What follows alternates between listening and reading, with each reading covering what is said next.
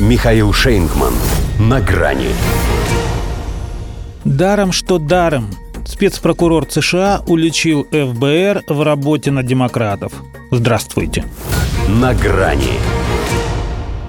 Сутки прошли, но никто в ФБР не лишился работы, не сгорел со стыда, не провалился сквозь землю и не принес извинения. Не Дональду Трампу даже. Американцам. Это их водили за нос мулькой о его связях с Россией. Хотя, когда спецпрокурор Джон Даррем в сентябре 2019 начал расследовать расследование, тоже спецпрокурор, но Роберт Мюллер уже признал, что так ничего на 45-го президента и не нарыл. Тем не менее, считалось, что года до очередных выборов Дарему хватит, чтобы не только окончательно реабилитировать главу государства, но и заклеймить позором методы его противников – на что Мюллер, который слыл их человеком, был не способен. Не успел. Более того, он и сейчас сдержан в политических оценках и не обвиняет Федеральное бюро в ангажированности.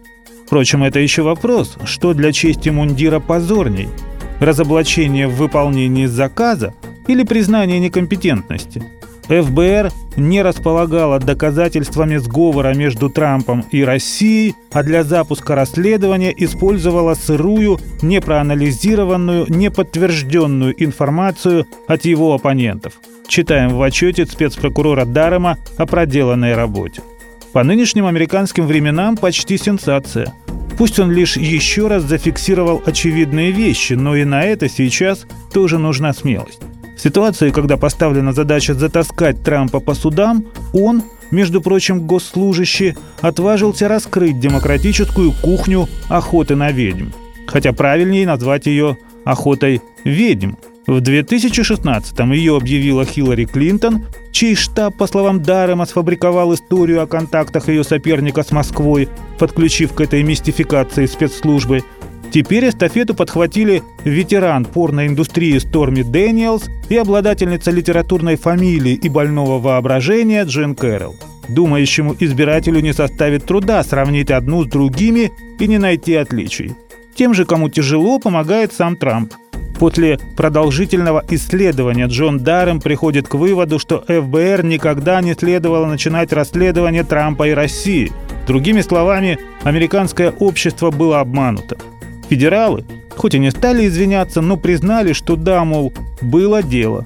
Однако теперь говорят, они уже не такие. Работают со строгостью, объективностью и профессионализмом. И ведь не лгут. Нынче-то они действительно тщательно оберегают репутацию действующего президента. По пустякам его не тревожат и даже отказывают Конгрессу в предоставлении досье, в котором есть все об участии его и всей его семьи в коррупционных схемах. А как они прикрывали его сына в истории с ноутбуком из ада? Иными словами, даром, хоть и проделал большую работу, но как бы не вышло, что даром. Если и будет от нее польза, то для него. И то, если победит Трамп. Тогда спецпрокурор за то, что такой спец, может даже стать генпрокурором. При Байдене же он, скорее всего, добавит к своему статусу приставку «экс». До свидания. На грани с Михаилом Шейнгманом.